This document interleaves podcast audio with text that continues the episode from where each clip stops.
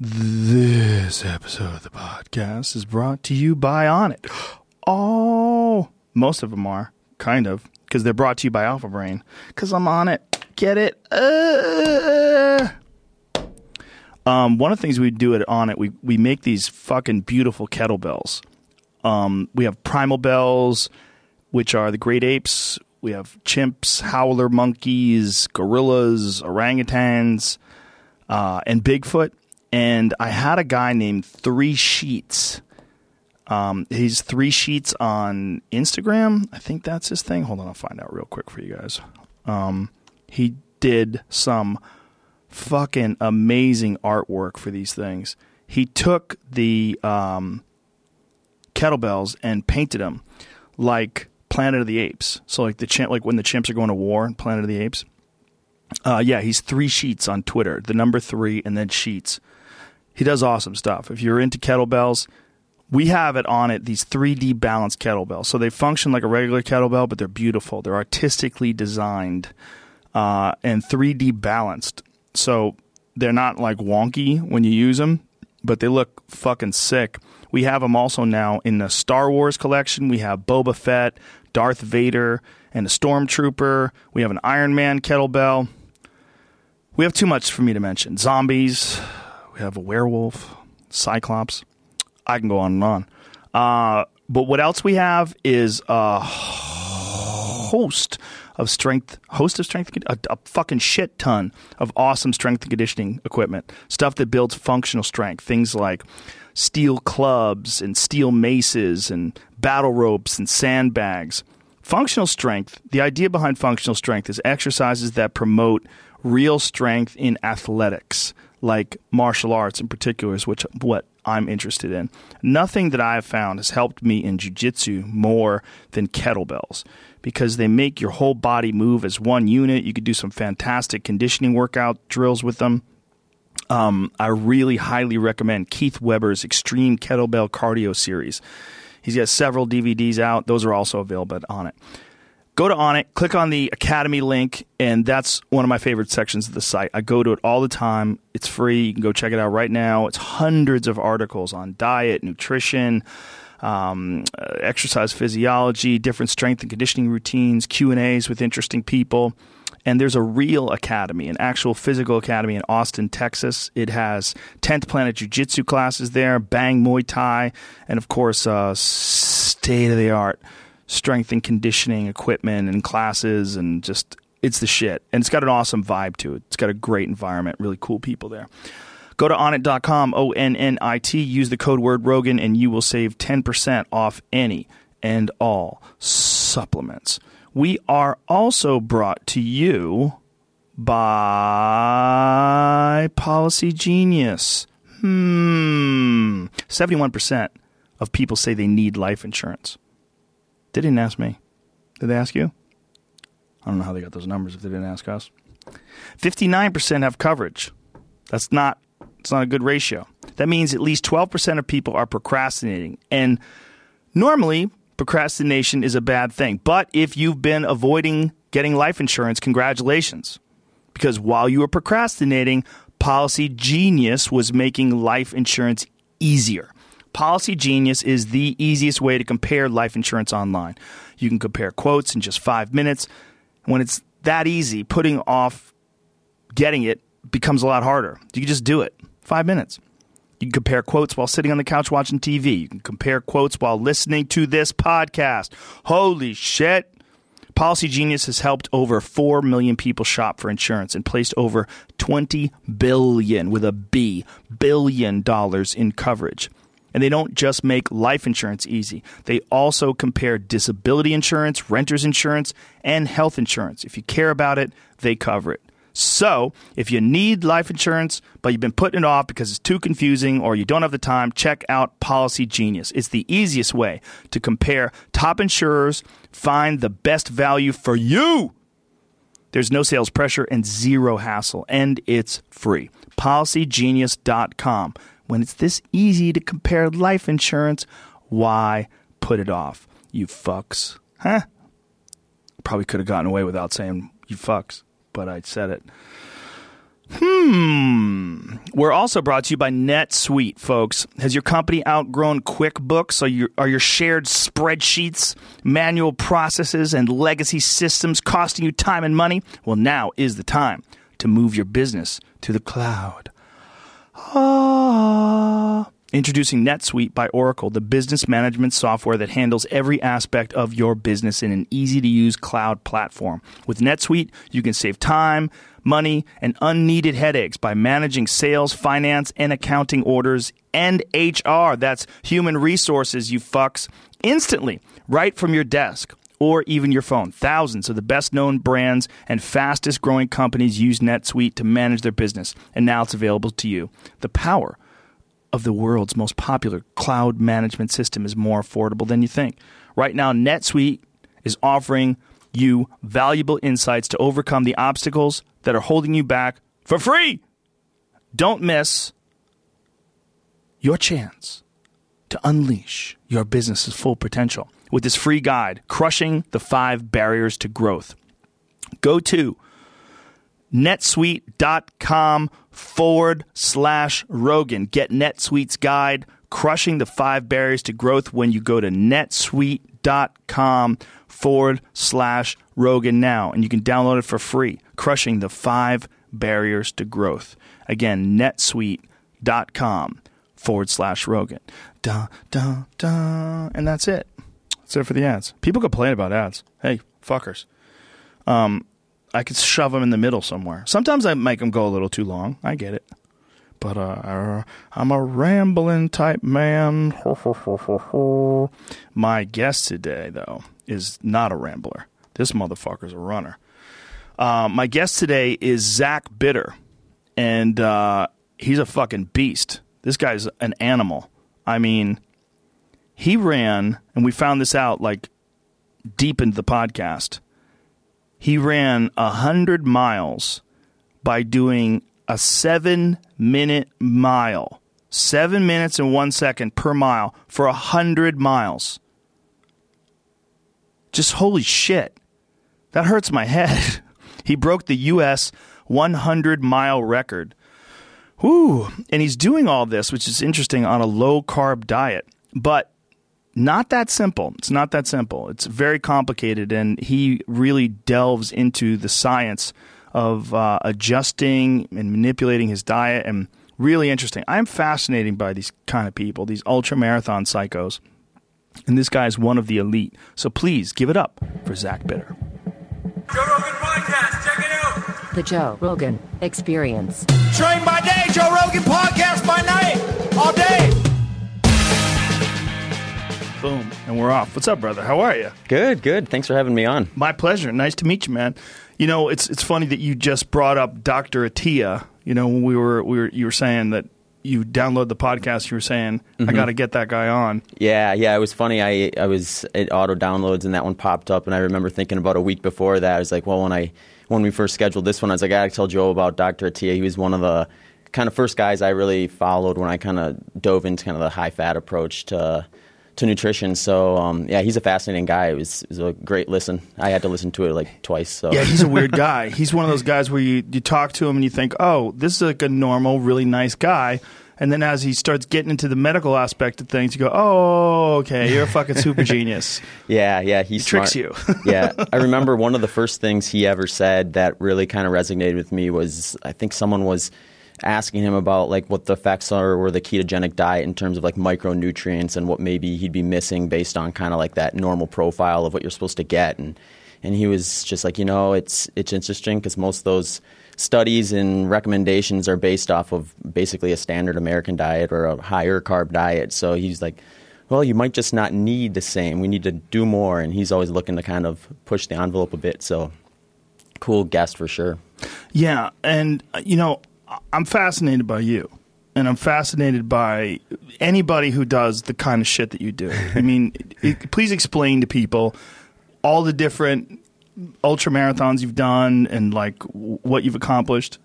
Yeah, you know, it's it's interesting because like I still kind of see myself as a pretty average runner because like Um, I mean, I competed in high school and made state cross country and state track and that kind of thing um, for a small school, and then I went to a small Division three school and was, you know, pretty much you know average amongst a real good program at the D three level, and uh, I always just did kind of like running longer though. So, um, like once I got done with college, I kind of decided, well, let's let's see what's longer than some of those traditional like collegiate races of like 5K to 10 kilometers.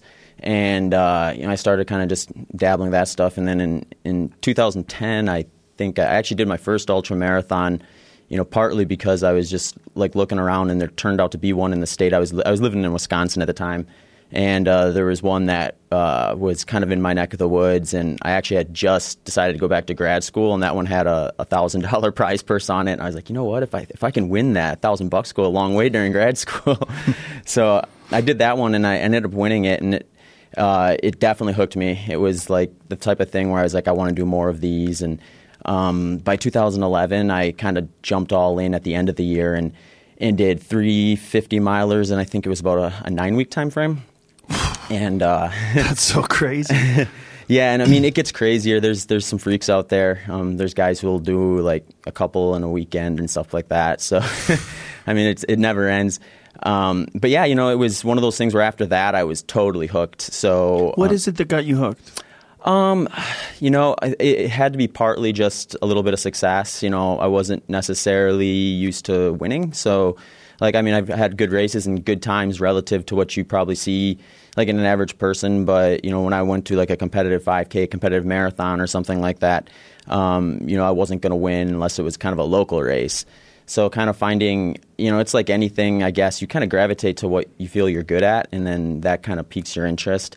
Um, so that was part of it. The other part was just uh, I really enjoyed doing the long run. Like when you break up kind of like a training week, you have like a variety of different things. You've got like kind of you know base level runs. You've got specific workouts for the distance, and then most training programs um, are gonna have a long run once a week, and that was the one that was always my favorite. So wrapping my head around doing a bunch of those a week instead of just one was was really kind of appealing to me and when you're putting that much time into whatever you're training for, it's I think important to enjoy it. So being able to kind of enjoy the training process a lot was really appealing to me.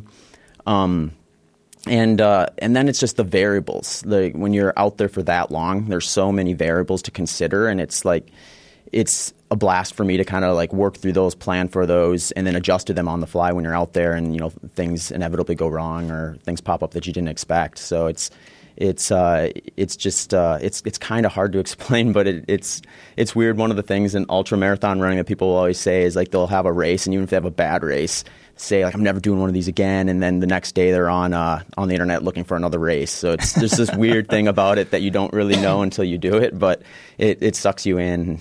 That's the case with a lot of people when they talk about things that are like that they have to suffer through. You know, I've heard that when guys talk about like those extreme hikes. You know, when they you know like they do that. You know that one that goes from Georgia all the way to Maine. Do you know that ins- Oh, insane yeah. hike? What is that called? The Appalachian, Appalachian Trail, yep. Yeah, that they say I'll never fucking do that again. And then they're like, okay, what other what other hikes can I go? It's just once the pain, the physical pain dies down, there's something about that challenge that stimulates in people like you and people that are into these really long distance things. Like there's something about distance. There's something about like like you were saying like you weren't the best runner in high school or college, right? But there's something about the mind of an ultra marathoner. It's a different mind. The person, the type of person that can run 100 miles, 200 miles, 238 miles, those type of people, they're different people. And there's like, there's a strength, a mental strength, and the ability to just keep going on and on and on that I'm absolutely fascinated with. Yeah, you know, and it is interesting too because it's uh, the sport's grown a bit, quite a bit in the last decade or so, but it's still very much kind of a niche group. And then when you kind of hang out in that group, you start to kind of normalize it a little bit. I think. So then you start thinking like, oh, 100 miles, it's just what we do, and then you you know you actually try to like separate yourself from the fact that you've done a few of those, or separate yourself from the fact that you've been hanging out with other people who are doing it, and you realize, oh, this is actually kind of a weird thing to kind of do as as a human nowadays. It's fucking very weird. How many of these things have you won? Uh, phew, I don't know how many I've won. It, it's I think I've done just shy of fifty total now. Um, you know, everything from fifty kilometers. The furthest I've done is two hundred kilometers, which is about one hundred twenty-five miles. Um, yeah, I, I'd have to look to see how many I've won. It's it's it's it's really goofy because when you start getting into the longer stuff like 100 miles and beyond, you start at least in my training program, you start to kind of pick smaller races to kind of use as training runs. Um, and some of it I think is just because for me, if I'm going to go out and do like a 30 mile or a 40 mile training run or something like that, it's kind of tedious to do that by yourself and then plan all the logistics of it. So if there's a race nearby and that's not too hard to get to, it's easier just to sign up for that, go and do that. So some of those, you know, I'll, I'll win if they're if they're small enough, even though I'm not necessarily trying to go for you know go all out, so to speak, because I'm hoping to recover kind of and and get back into training. Um, so you'll pace yourself at, at one of these local races, maybe. Yeah, you know the way I describe it is, um, and this is this is a real hard thing for a lot of people to do. I think it's uh, like you go into a race saying this is going to be a moderately difficult long run. Uh, so maybe a little faster than what I would do if I was just going to do it by myself, like unsupported, that sort of thing. And then I always tell myself 80% is the hardest you can go if you want to be able to come back and start training on time to meet the actual goal or the A race. Um, so when I do those, it's like it's one of those things where like you know who knows someone might show up that's that's like as fast as you or maybe a little slower than you normal, and if they're deciding to just hammer it that day, they might beat you, and you got to be okay with that. Um, Does the competitive part of you flare up though? for sure. Well, yeah, it does, and that's the hardest part, and that's I think the main reason why some people won't do that approach because there's certainly people who just they stay away from races unless it's their A race, and they just say, I'm, if I'm going to do a long run, I'll do it on my own, and and and you know not do that. Or you know there's certainly i'm sure folks who do it and then they get caught up and then end up leaving their a race out on on the b race i guess so to speak. So um, yeah it, it's interesting. It's a it's kind of a, a sport that i think is still a lot to learn which i think is actually the case for a lot of things that you know even even things that are well established you know there's always something to learn or new things to pick up on Well, it's one of those things, right? Where once once someone runs hundred miles, and then a bunch of other people start doing it, like you said, it, it almost becomes normalized, Mm-hmm. and then people start to try to push that boundary. Now, I've been hearing talk about uh, the woman Candice who runs the Moab 240. Yeah, mhm. yeah, they're talking about doing a 500. well, I heard Yeah. that. I was like, you're you're out of your fucking mind. People are gonna die. Like, but maybe that'll be normal in five years, and we'll get used to like four or five day races. Yeah, so so it's really fascinating. It took me a couple of years to do this before I got into the sport, but once I was in it for a couple of years, I kind of did a little a little a little research to see like what the deal was with them, some of this stuff. And the the funny thing is like that type of a distance isn't even unheard of. Uh, they actually they're I forget what the book is called, but uh, they actually had in Madison Square Garden. They used to host a six day event where guys and gals. I, I'm not sure if gals were doing it back then, but um, guys for sure were going there and seeing how far they could run in six days. And uh, yeah, I know, crazy. And uh, I think if I remember right, they would actually people were betting on them that way, and so they'd fill it up. Like people would come Oh, and wow. watch this like When- spectacle. what year was this? It was in the late 1800s, I think, is when they started it. I'm not sure when it. Wow, here it is. Six day cycling? The six day grind at Madison Square of them, I'm sure they Garden. probably ran, too. Oh wow, look at this man. So some crazy person decided to leave the bike at home, I guess. this is super old. We're looking at this on YouTube, folks. It says six day cycling, the six day grind at Madison Square Garden. And so it's just a track, and these people are. This is old timey shit. These this looks like the 30s, right? Yeah. That guy just went down, and so they're they're just riding their bike for six days. Oh shit! When they wipe out, oh my god, they probably had terrible brakes back then, right? Yeah, that was their feet probably right. or the railing.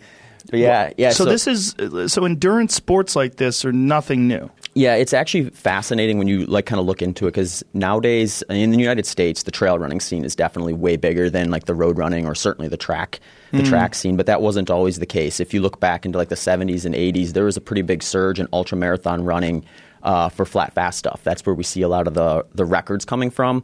Um, So that's like a track, and you run as far and long as you can on a track. Like track or a road or really flat road. I had Goggins on, David Goggins, Oh, yeah. and he Mhm. was talking about uh, the first time he did one was on a track. Okay, just yep. ran in circles on a track, which is almost got to be more taxing for your mind because you're just seeing the same shit over and over and over again.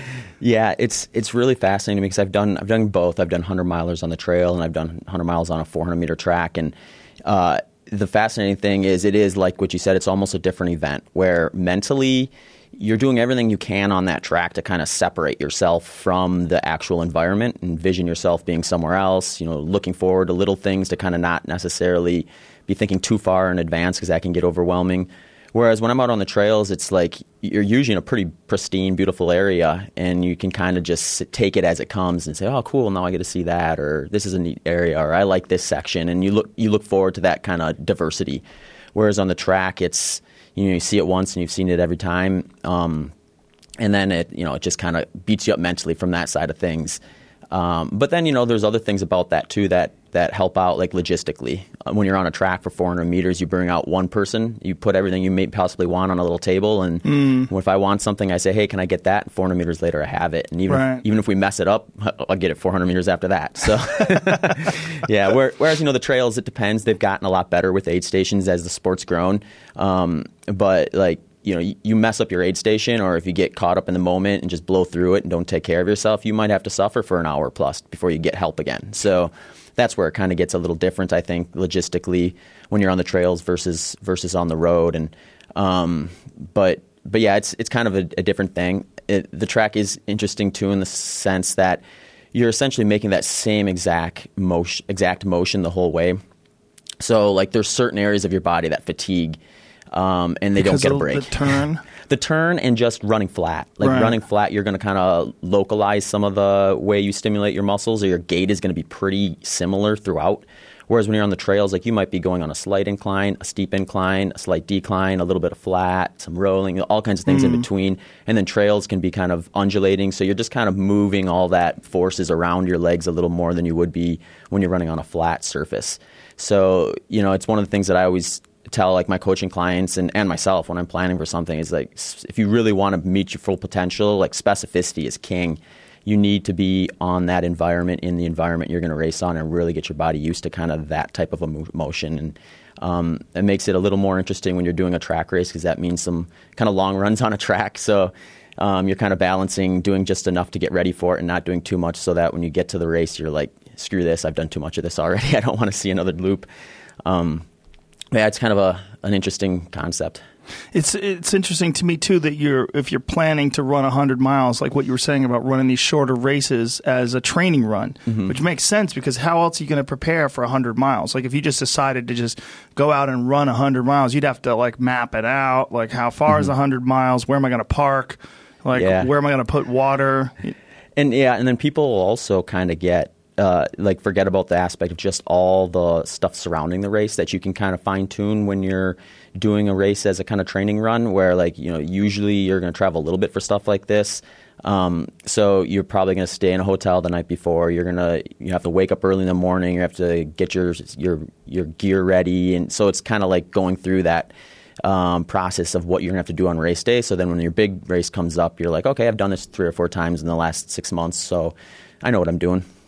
Now, what's different between you and a lot of guys, and this is one of the reasons why I wanted to talk to you about this, is that you you are on a fat burning diet. You're essentially you're on a ketogenic diet and running these races. Yeah, you know, it's it's a little interesting because the way I kind of at least the way I came into it, like I explored the ketogenic diet mainly because I started noticing some Try things. to pull this thing. Oh, like, sorry. It's, no worries about it. Yeah, yeah. So I, I started um, kind of exploring the ketogenic diet back in late 2011 because I started noticing some some goofy things going on with my body from from the from the high level of training and then and then the racing and um, that was right around that same time I did those 350 milers in, in What'd you nine notice? weeks. Uh, I would wake up like three or four times at night, and then like I'd have to like pee all the time at night, and I'd have like swelling in my ankles and stuff. A lot of just like huge energy swings throughout the day. Like I would, yeah, I was I was a teacher at the time, so I remember thinking like every day at like one or two o'clock, I could have laid down and take a nap on spot if I had had the opportunity to.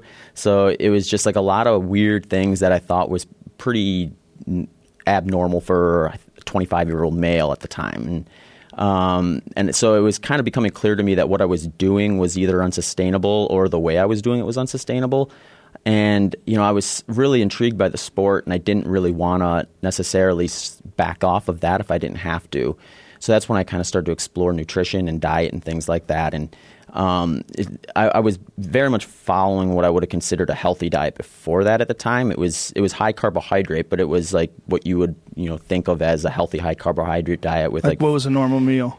Um, you know, I'd wake up and I'd, I'd usually go for a run and then have like some oatmeal, raisins, maybe some fruit or something like that, some some eggs or something with with that in the morning. So not junk food, just no, it was clean. It was like clean, like you know, you know what you say. They say like get your whole grains, fruits, vegetables, Mm-hmm. that sort of thing. I definitely, you know, focused heavily on that and made sure I wasn't eating like junk junk food. I wasn't going through fast food restaurants or eating Oreos and bonbons and that sort of thing. So, um, so it was kind of interesting to me to think like, okay, I, I didn't really realize that it was necessarily the nutritional side of things It- like it wasn't it wasn't like a big slap in the face in the sense that oh I just got to cut out the junk because like according to most people I wasn't eating junk I was eating Right. really good food um, so you know that's when I kind of got introduced to some folks like uh, Dr. Volek and Dr. Phinney, who are kind of I guess I guess the pioneers of like the this latest wave of kind of the high fat approach. And um, you know they were I started reading their books, listening to podcasts and things like that, and and it, you know it was interesting because I, I was I was training upwards of twenty hours a week at the time, and you know I started kind of thinking like uh, how much time am I going to invest in, in just running? You know, how can I kind of kill two birds with one stone? And and that's kind of when I discovered podcasts and thought this is sweet. I can learn something and train at the same time. Um, and so I just kind of like went all in on listening to a bunch of you know podcasts and stuff like that. And um, actually, one of your previous guests, uh, Ben Greenfield, was one of the first podcasts I really kind of did a deep dive into, and he was always kind of like uh, rolling out stuff that was like kind of new or cutting edge. So like um, he definitely had a lot of information there, and um, I was yeah, he's for- a maniac. yeah.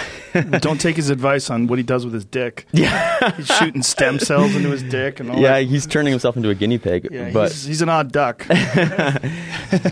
but yeah, he, he definitely had a lot of info from Mm-hmm. guys like Dr. Phinney and Dr. Volek, and uh, you know I, met- I was lucky to meet those guys too on a couple occasions. And um, with, with Dr. Volek, I've done some podcasts with him, and certainly inter- like exchanged emails and stuff when I've had questions. And uh, so I kind of just tested it out. You know, I was like, "What's the worst that can happen? I can just I can always go back. You know, Right. it's not like I have to stick to this for the rest of my life if it's not so something." your issues were swelling and energy and and how why did you attribute that to your diet? Like what was making you think that it was your diet that was doing that to you? Yeah, so you know, I wasn't sure. I thought I thought for sure that something I was doing was wrong. And Did you get your blood work done, check your hormone levels, all that stuff? Yeah, you know, I didn't have probably as much blood work done as I would have liked to to really like look at stuff and and see like the way I look at blood work is if you're doing it regular like often enough and not changing things, that's when you're going to see the most because you're going to see changes versus just like, oh, I'm chronically low in this or Right. I'm always low in this, but it doesn't seem to be an issue. Uh, but you know, there was no big red flags on my blood work. Like nothing that would have said said like Thyroid disease, or right yeah those lines, nothing right? nothing quite that wrong and you know it wasn't like the wheels were coming off at that point there were these were small things that i kind of associated as like nagging things they they were like things i could get through um, but they weren't ideal so you know I'm I've kind of been a curious person like my whole life so i was i'm i'm was just looking to kind of optimize, I guess, more or less, and and I didn't know if it was gonna work. I I was was terrified that I'd find out it wasn't, and then I would have to stop running as much. Right. And at the time, I was like, that doesn't sound like what I want to do. So um, this was just something I decided to explore first. Um, and it, it, it's it's really goofy because like I've certainly evolved in kind of how I use it from that when I first started. When I when I first started, I went like really kind of really low carb, like that clinical ketosis level where you read about where they're like 50 grams of carbohydrates or less. And you know, I did that for about I think it was like four to six weeks, and um, I didn't have as hard of a time as what I think I've, I've I've seen some people have with it. You know, you have people talking about everything from like the keto flu to just like feeling really lethargic for a while before that kind of metabolic switch flips. Um, what I kind of noticed was um, I felt really good doing like really like low level type mundane tasks, just like day to day work and things like that. But like maybe every second or third day, I'd go for a run and just feel awful. And um, I kind of knew enough about it that I thought, okay, let's give this a solid four weeks before I make any judgments on whether that's going to be something that sticks around or not. and you know after about that point, my energy levels kind of normalized. Um, and then you know I was so at that point I was like excited. I was like, this is sweet. I'm. And, well, I should have mentioned too, like during that process, I started sleeping through the night again, which was like kind of really an eye opening thing for me. Um, because usually like I'd wake up at least three times. What do you attribute that to? Um, you know, I I don't know for sure, but uh, you know, it could be anything from just the amount of stress I was causing on my body from kind of two angles from the training plus like, you know, eh, like I don't want to demonize carbohydrates because I think they have a place. I think they're a great tool.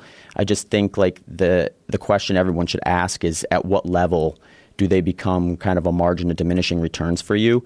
And you know what I think was likely happening is that you know I was reaching past that margin of diminishing returns, and um, it was causing more stress than what my body was was able to tolerate, and that was causing cortisol spikes or something like that.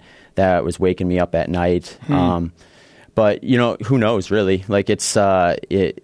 All I know is the only thing at that time I changed was my diet, and, And we should probably point out that this is not universal. That everybody's diet is going to affect them differently. Oh, Some for sure. people are fine with carbohydrates. Yeah. There's a lot of people out there that eat a high carbohydrate diet and they have zero issues with it whatsoever. And it's that's one of the weirder things about people. You know, it's it, that we are so variable depending upon your ancestry. You know, what part of the world they they evolved. Yeah, yeah, it's it's fascinating to me because I mean I'll look at folks doing complete opposite of who I am, and they're they're doing just fine. Yeah. Um, and it's you know then I'll look at some folks too that are doing the opposite of me, and they're doing just fine for a while, and then they ultimately start noticing the same kind of things I did, and then they can clean it up. Uh, so it is kind of. Yeah, I think at the end of the day, you just got to be kind of honest with yourself. And you know, some people I think are really really robust and they can they can hit their body with that high octane fuel carbohydrate like day in and day out at a high level and it doesn't seem to bother them much but you know other people I th- think just that it can kind of it's like playing with rocket fuel a little bit where you know a little bit can be great and too much of it can kind of burn you up a little bit So you're saying that you started off at like 50 grams of carbohydrates a day, like real strict ketosis diet. Mm-hmm. What what did you eventually move to? Um, it, so the way I call it is I periodize it. So like when I look at my year, you're you can pick out a week where I'm kind of in peak training, and then pick out a week where I'm kind of in like a recovery phase or off season, and it looks like two completely different lifestyles. So my first thought after kind of like working through the whole ketogenic approach, because I should add too like um, once I got like feeling good about that, I started adding back speed workouts and things like that. And I definitely noticed that I was missing kind of that last gear. Like it, it was a lot more difficult to go out and really throttle down. Like I could run all day at a slow pace, but if I decided to go out on the track and do like 400 meter repeats at like a really fast, like a really fast pace, um, it was really hard to kind of to be able to do that. That's a common complaint. Yeah, Robb Wolf, you know Robb Wolf? Yep. Mhm. Robb Wolf had a similar issue. He's gotten like very heavily into jujitsu, and he was telling me that he just can't stick to that 50 grams of carbohydrates a day Yeah. and still have the the energy to go hard. hmm Does, does do you know does Robb Wolf work out more than one time a day? I do not know. Um, he looks very fit, though. I'm, Okay. I'm, I'm not sure what his uh, what his schedule is, but I know he works out very hard. And if he's doing jujitsu, this really it's very difficult to do jujitsu any other way than hard. Sure. Yeah. You know, this is one thing I've always been curious about too, and you know, like, I'm not I'm not trying to come come on here and say like everyone should switch to doing what I do. I mean, I think you should follow your own your own your own personal self, and if be honest with yourself, if you feel great, do what you're doing. If you don't, then probably look to change something. But like one thing I'm always looking at now or suspecting is that like it's more about the recovery between efforts than it is about the intensity of the effort or the duration of the effort in terms of how much carbs you need to bring back or want to bring back. Because I've also had circumstances where like I'll do like a big workout or a race or something like that and then I'll go really easy for like a week. And during that week I'll go like super strict keto because I'm recovering I'm not doing anything intense I'm not doing anything too long um, so that's that's the point of my training where I kind of say all right let's get rid of the start the fast acting fuel sources I don't need them right now and reset that whole fat adaptation thing um, so you feel like you the fast acting fuel sources like carbohydrates, you only really need them when you're pushing hard, Right. When you're really running fast. Yeah, and I actually think it's it's when you're doubling down on those on a regular basis. So like if you're working out really hard for like 45 minutes to an hour a day, I think you can probably get away with almost a ketogenic or like a really low carbohydrate approach because you're giving yourself like 23 plus hours between sessions for your body to kind of restock glycogen stores from other areas like you know f- uh, from fat and proteins and things like that. I think when you start getting into a system where you're like myself, I'm doing two days a lot, and then sometimes one of those is a speed session that's when I feel like I need to bring some of the carbohydrate back. And I think it's probably just to get some of the glycogen at a little faster rate because that is going to replenish your glycogen stores faster as a carbohydrate than like a fat or, or a protein probably would. So, how many grams of carbohydrates a day would you have on a day like that? Um, when I'm in like peak training, which is about 20 hours a week of running, strength training, and mobility type stuff, you know, I'll probably let myself get up to like 15 to 25 percent of my intake from carbohydrate. Um, what do you know, think that is in grams? Uh, it probably de- it depends a lot on like what I actually do because um, I don't count calories very often. I, I used to just to kind of like see what was going on, and then I kind of got intuitive with it. Uh, gram wise, you know, it's probably anywhere from like two to three hundred maybe, and then when I'm in those phases of training, it's really intense in terms of like just uh, or I shouldn't say intense. It's just really tedious in the amount of time and energy required for it. Now, are you blood monitoring at that time? Are you checking your m- millimolar levels? Uh, I am sometimes, like when I'm uh, like when I get curious about that type of stuff, or I've done it in the past. I've actually what I did originally is I got the the blood ketone monitor, and I also got one of those Ketonix. Uh, like it, it's like this little USB thing, and then you blow into it. And it, yeah. How and, is that accurate? Um, I think there's I think there's varied results. I think they've gotten a lot better with it. Um, but what I did is I actually measured my blood ketone, and then I would use that, and I tried to find kind of like if mine was matching what that thing would say. Mm-hmm. So I kind of had an I, I got it to where I kind of had an idea where certain ranges on that thing would kind of indicate whether I was in ketosis or not. Um, so like I very much is coming out of ketosis during peak training like when I would, especially when I would get up to two, three hundred grams of carbohydrate, I would come out of ketosis, uh, and I'd probably go back into ketosis throughout that that, that phase. Um, when you say go back in and come out, uh, like what kind of a time period are you talking about? Uh, it, it the time period was more indicative about what I kind of ate during it too. Like if I did, if if if I did, or I shouldn't say what I like, how I kind of structured those two to three hundred grams of carbohydrate. Like if I did like a big bolus of it in one meal, I'd get back into ketosis a little quicker because then I wouldn't come back to the carbohydrates again. For so would you vary in, inside the day? Yeah, Mm-hmm. Mm, yeah, like I would st- like if I and, and here's where it got kind of interesting. I guess is I do a lot of my the heaviest bulk of my training in the morning. So I typically wake up and have some like coffee with like coconut milk or heavy whipping cream or something like that, and then uh, you know go for my run. So then when I get back from a run, you know it might be two hours, sometimes even three, and uh, you know at that point I had just slept for eight to ten hours. Then you know by the time I got done with my run, you know I hadn't I had probably hadn't eat, I had essentially done like a small intermittent fast for the most part. Um, so like even when I had the higher amounts of carbohydrates, I'd find myself going back into ketosis at the end of something like that sometimes. Um, but really, it was to me, it wasn't necessarily a question of whether I was in ketosis or not because that really wasn't important to me.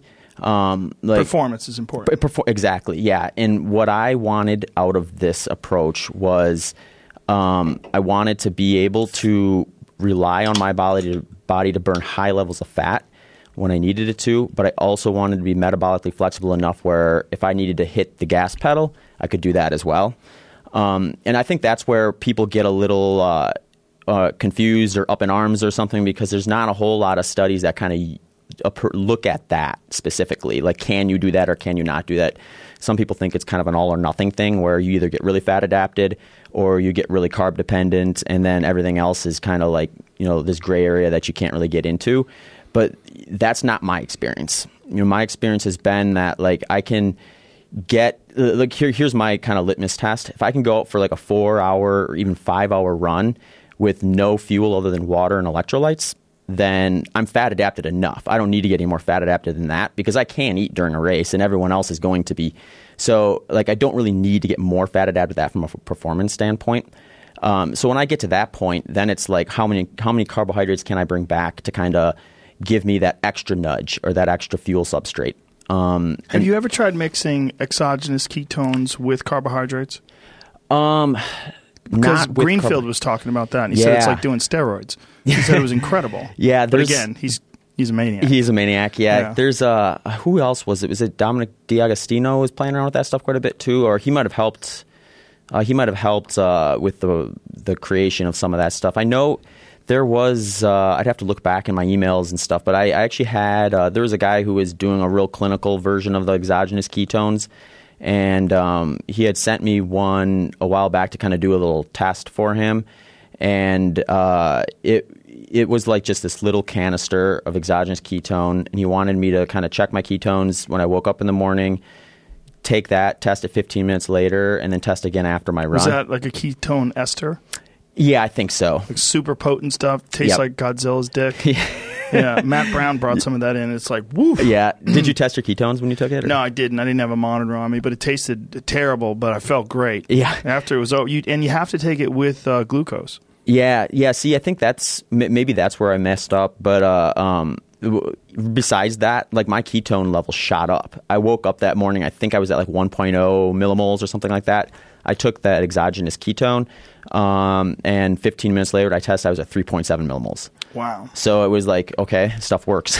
Yeah, it works. but I don't know. Here's what I here's my question is with that stuff from a performance standpoint is like it's people are looking at that kind of I think more like an electrolyte where it's like I take this on top of my energy source. Um, whereas that's actually an energy source, a fairly potent one too. So like when I'm out there racing and I'm trying to kind of limit, and I'm, I'm trying to eat a, a certain amount so that I kind of keep that energy where I want it, but I'm also trying not to go overboard because I don't want digestive stress. Um, That's interesting. So, like, as you're running, you have to maintain like a certain amount of food in your system, but you don't want to have a large meal. yeah, yeah, because like basically the way I it, sim- to simply put it, like digestion requires blood volume, you know, to move into your gut and like digest the food. So when you're running, especially when it's hot, your body's also trying to use your your blood volume for muscle function and cooling and things like that. So by kind of introducing another use for that blood volume, your body's probably is is running out of resources to kind of make all those things run smoothly. Um, which is why a lot of times in ultra marathons, people find out like they have the worst luck with like throwing up and stomach issues when it gets really hot out because their body's got to go double down on the cooling side of things with the blood volume and then it's like well something's got to give so it just pukes up everything you put in your stomach Oh wow! um, yeah so you know Is there a way to mitigate that? uh, eat less That's it. Just so when you if you're running, like, what's a size portion? Like, what do you, what would you eat? Say if you're doing a hundred miler, Yeah. and you have to pause for fuel. Um, you know, I'll I'll typically aim for around 100 to 200 calories an hour when I'm doing doing a 100 miler. And to kind of put that in perspective, when I was uh, high carb, I was aiming for three, four, and sometimes even 500 calories an hour. So when I kind of went into the approach where fat was my primary fuel source, the the need for that carbohydrate essentially got cut in half, if not more. And for me, that's a win as long as energy levels are the same because it means I have to eat less during the race. If I have Right. eat, it's one less logistic thing, one less potential stomach issue. Um, So, what, what's a, a typical meal? a typical meal like While in- you're running. Oh, while I'm running, uh, you know, I usually stick to like uh, um, uh, like water based stuff. So like I'll use a product called um, Xendurance Fuel Five, and it's essentially like a really really high level sports drink. Um, with like a varying, um, it's got it's it's carbohydrate based, and I can tell you why I use carbohydrates instead of fats during a race in a minute too, if you want. Um, but it's like five different types of kind of carbohydrate that release at varying points. So you get some that's kind of a little quick jolt, and others that are more sustained, like kind of like a sweet potato type of a release. Um, so I'll be just trickling that in. So like if I'm doing like a hundred miler, and let's say I'm I'm aiming for like thirty to forty ounces of water uh, per hour to kind of stay on top of hydration, I'll put um, you know two like 100 to 200 calories worth of that stuff in that water. So then I'm kind of killing two birds with one stone and getting my fuel in as well as hydrating at the same time. So, why and why are you taking carbohydrates while you're running instead of fats? Yeah, so that's that's the other thing. Like, and and I see this as as somewhat of a I don't know if it's an issue necessarily, but it's an interesting thing for at the, at the very least is when you when I talk to folks who are like really into the high fat approach. You know, some of them are like zero carb or like really ketogenic all the time, twenty four seven. Uh, they'll be taking in like fat sources during a race, and I've never understood that. Um, just because when you look at your body's energy systems during a race, like you have your glycogen stores, and then you have body fat. And I think a lot of people kind of get misled and they think, oh, I'm a really lean runner, so I can't rely on body fat. When in reality, even the leanest endurance athletes have enough body fat to get through an endurance race. Like even if you're four percent, five percent body fat at, at your leanest, you that's a much bigger fuel source than your glycogen reserves. So when I'm doing a race, I've got enough fat to take care of the fat metabolizing portion of that energy uh, requirement for the race. What I might run out of is those glycogen stores, which are really small in comparison. So I'm trying to just slowly trickle in the, the, the sugar or the carbohydrate during a race, um, just enough to kind of keep my glycogen stores where I want to be so I can hit the gas if I need to. Um, but not at the level where it's going to cause stomach distress or compromise or heavily compromise my body's like willingness or ability to burn fat either. That's fascinating. So, like, as you're running, your body could switch back and forth between fats and carbohydrates because you're so fat adapted. Yeah, and I, you know, it's actually probably happening like simultaneously. It's just Mm. at different rates. Like, it, like someone who's really fat adapted, they could be running kind of the same effort, and the fat adapted person might be like burning 80% fat, 20% carbohydrate, and the carb dependent person might be like a 50-50 split. So that carb dependent person is going to exhaust their glycogen stores a lot quicker, or they're going to have to fuel themselves at a much higher rate to make up for that deficit. And um, when you look at like how difficult that is, because you know some of these, especially some of these mountain races where you're running uphill, it's like you you might be burning 800 plus calories an hour, and it's Yeah, that's a really different hard- animal, right? Yeah, uh huh. Yeah, and it's really hard to replace that on the fly. Yeah, those running uphill ones, I would I would Mm-hmm. think that's a much more difficult race. Yeah, I mean it's a different setup. It's you know, it's one of those things where I'm pretty new to that actually. Like um, most of my ultra running career, I focus more on flat stuff, and part of that just because I've lived in a lot of flat areas. And like I was kind of saying earlier, if you really want to nail a race, you have to be specific. So I learned kind of early, probably around like 2013 or so, that it was in my best interest to make my peak races flat ones if I really wanted to meet my full potential. Um, now I live in Phoenix, so I've got a lot more access to mountains. I can get on the trails and, the, and do some significant climbing right out my back door. So um, I've certainly been able to practice that more. And as I've gotten more competent at it, I do recognize like, oh, it's not quite as hard as I thought it was originally because I was going into it essentially undertrained. Whereas now it's like I go into it, and I'm like, oh, I'm I'm more adjusted to this. So I mean, it's still hard. Like going uphill is hard no matter how you skin it. But it's like it's one of those things where if you kind of figure out the pace, it shouldn't be any more hard. Like it should be just as hard to run flat because you're going to have to run faster. Um, and it's just then it just comes down to I think the right training and you know pacing everything right. It's interesting you're saying you're living in Phoenix. Do you run in the summer in Phoenix? Because Phoenix is fucking insanely hot. So I, I moved there in January. So Good move.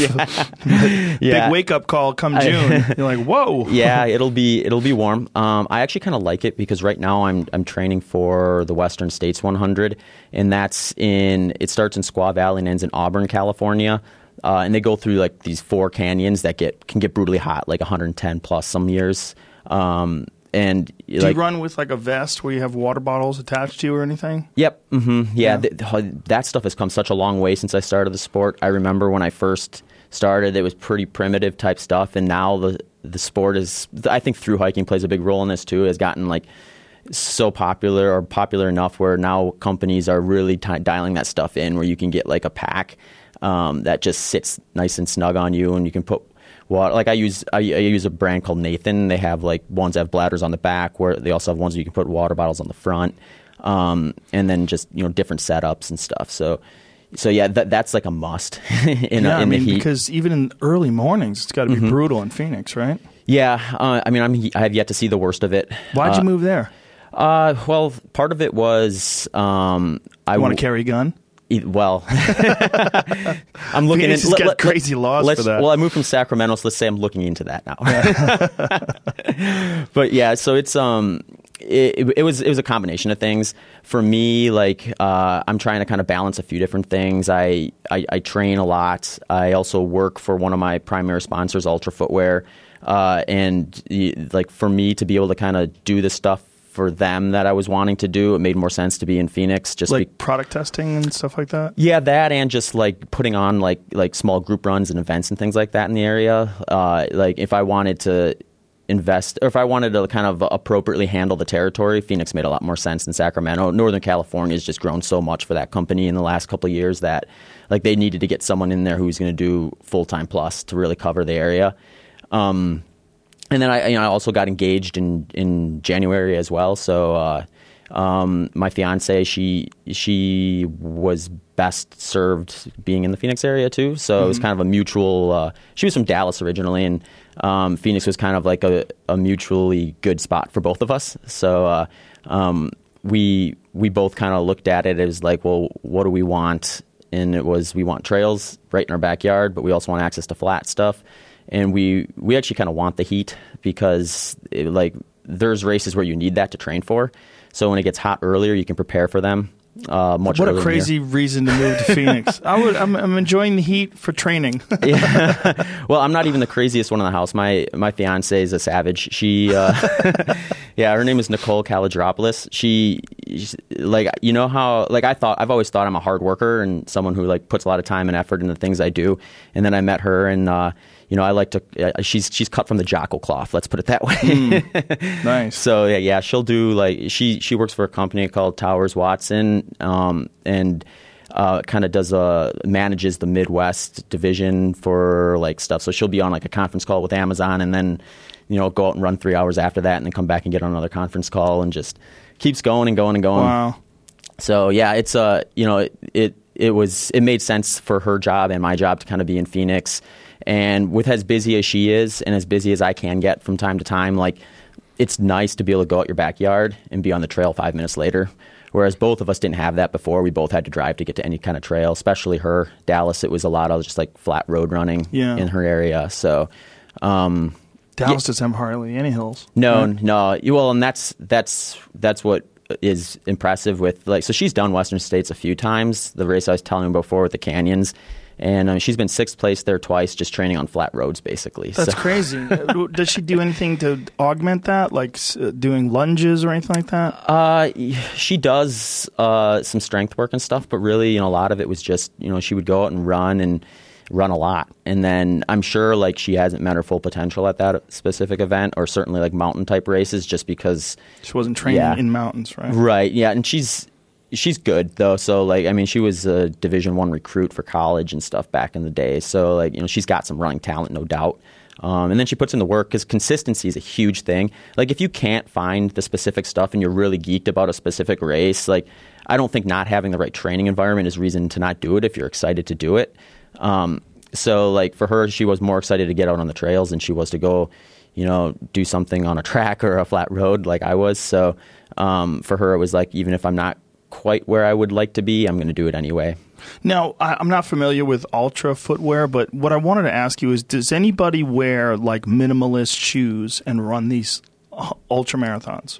Yeah, hmm yeah. There was a there was actually a gal I cannot remember her name. This is a couple of years ago who, who ran ultras in um, those Vibram Five Fingers. Really? Yeah, yeah, and the trail stuff too. So, um, you know, She must have been a beast. yeah, yeah, yeah. Well, It's hard to run just a couple miles in those things. Yeah, and it's you know it's interesting because so Altra Footwear made this shoe this last year called uh, the the Vanish, and it's essentially a minimalist shoe, um, just like a little bit of fabric on the top, super super hard flat base, and that's kind of what I like when I'm on a road or a track.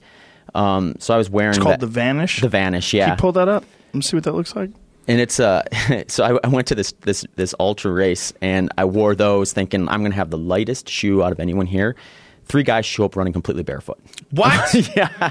They ran an ultra marathon barefoot? Yeah, yeah, Dude, that's another level. yeah. There was one. There was one guy who Jesus Christ. he's like a two twenty two or two twenty three marathoner, and he's barefoot. And he said like the- He right- runs a marathon barefoot. So he doesn't do the marathon barefoot. He actually said that uh, the So that's a little bit of padding in that, it looks like, or unless th- there's a lip on the outside. is that the vanish or is that the is that the- It says Vanish Okay, yeah, yeah, yeah, yeah, yeah. So I mean, there's there's a little bit. There's like a there's like a carbon fiber plate, and you see where that little cut is in there. There's like Mm-hmm. Right. a carbon fiber plate in there that makes it a little more firm. Oh, I see. So what I'm looking for in a shoe, and I'm looking for kind of like that natural feel is something that's got a firm midsole or a firm durometer because like I don't want to squish down into the shoe. I want to pop right off the ground.